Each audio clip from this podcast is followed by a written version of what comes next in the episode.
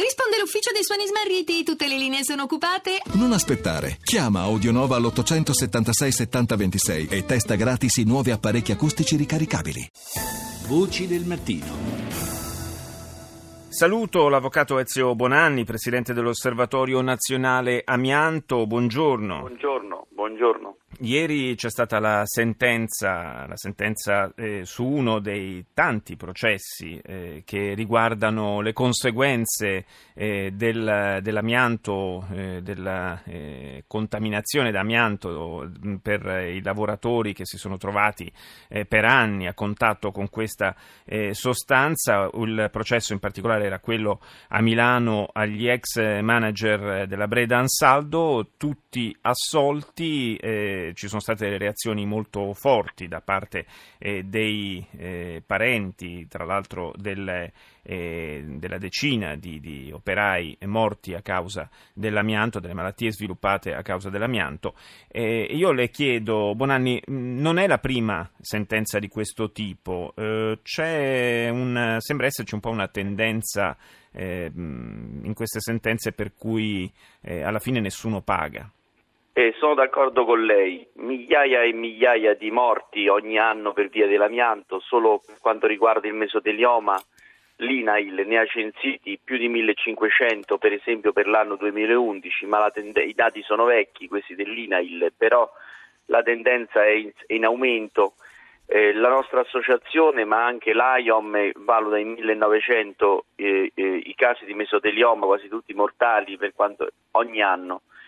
Per cui com'è possibile, io dico, migliaia di morti perché poi l'amianto provoca anche il tumore polmonare, il tumore all'ovaio, il tumore alla laringe, l'asbestosi, le placche pleuriche, eh, eh, danni cardiaci, arresto cardiocircolatorio, eccetera. Com'è possibile che con migliaia di morti, processi che in realtà sono parecchi ma non coprono totalmente il numero dei morti e dei malati, dicevo com'è possibile che ci siano tutte soluzioni?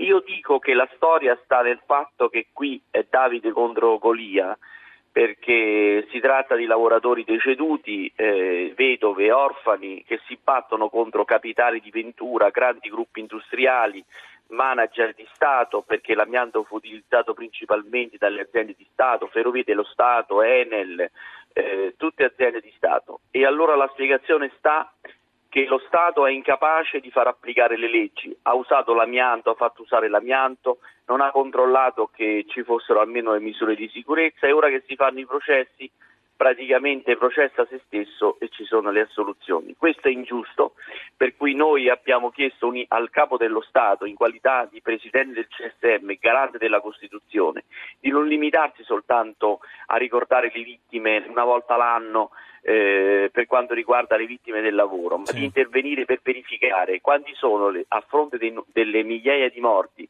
per amianto, ma anche per infortuni sul lavoro e per altre malattie professionali, a fronte di questa vera e propria strage, quante sono le condanne in Italia? Che giustizia c'è in Italia per le vittime dell'amianto? Almeno per quanto riguarda il penale. Comunque ai familiari delle vittime consiglio di, proced- di continuare a procedere in via civilistica perché in via civilistica invece le sentenze sono quasi tutte di condanna al risarcimento dei danni. Eh, insomma, questa è una contraddizione peraltro abbastanza palese del nostro sistema eh, giudiziario. Eh, grazie all'avvocato Bonanni, io saluto eh, Calogero Vicario che è coordinatore regionale per la Sicilia, sempre dell'Osservatorio Nazionale Amianto. Buongiorno Vicario.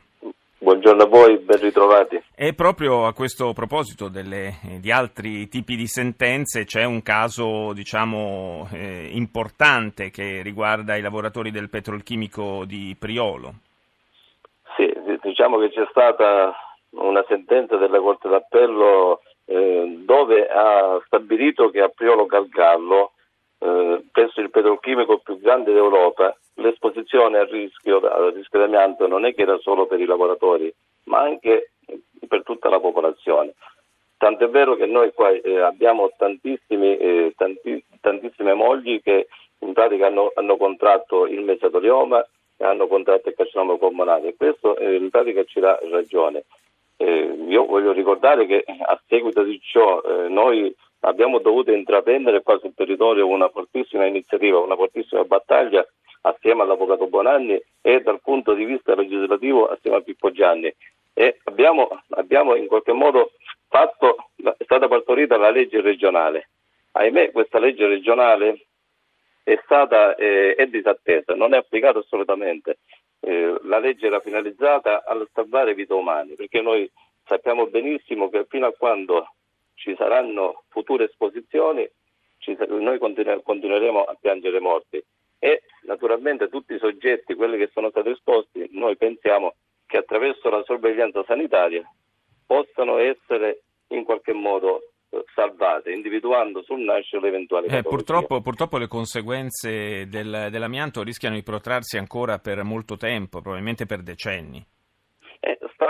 Ai numeri che ci dà il presidente dell'Inps ci, vor- ci, vorranno migliaia di anni perché l'amianto in pratica è, è, sicuramente è, è, difficilissimo da togliere però non si fa alcun sforzo non si fa eh, proprio alcun sforzo la regione Sicilia Que- io parlo della regione Sicilia, certo, certo. Ha, pensato bene, ha, pensato bene, che perché c'era un cronoprogramma ben stabilito, c'erano dei tempi certi per togliere l'amianto.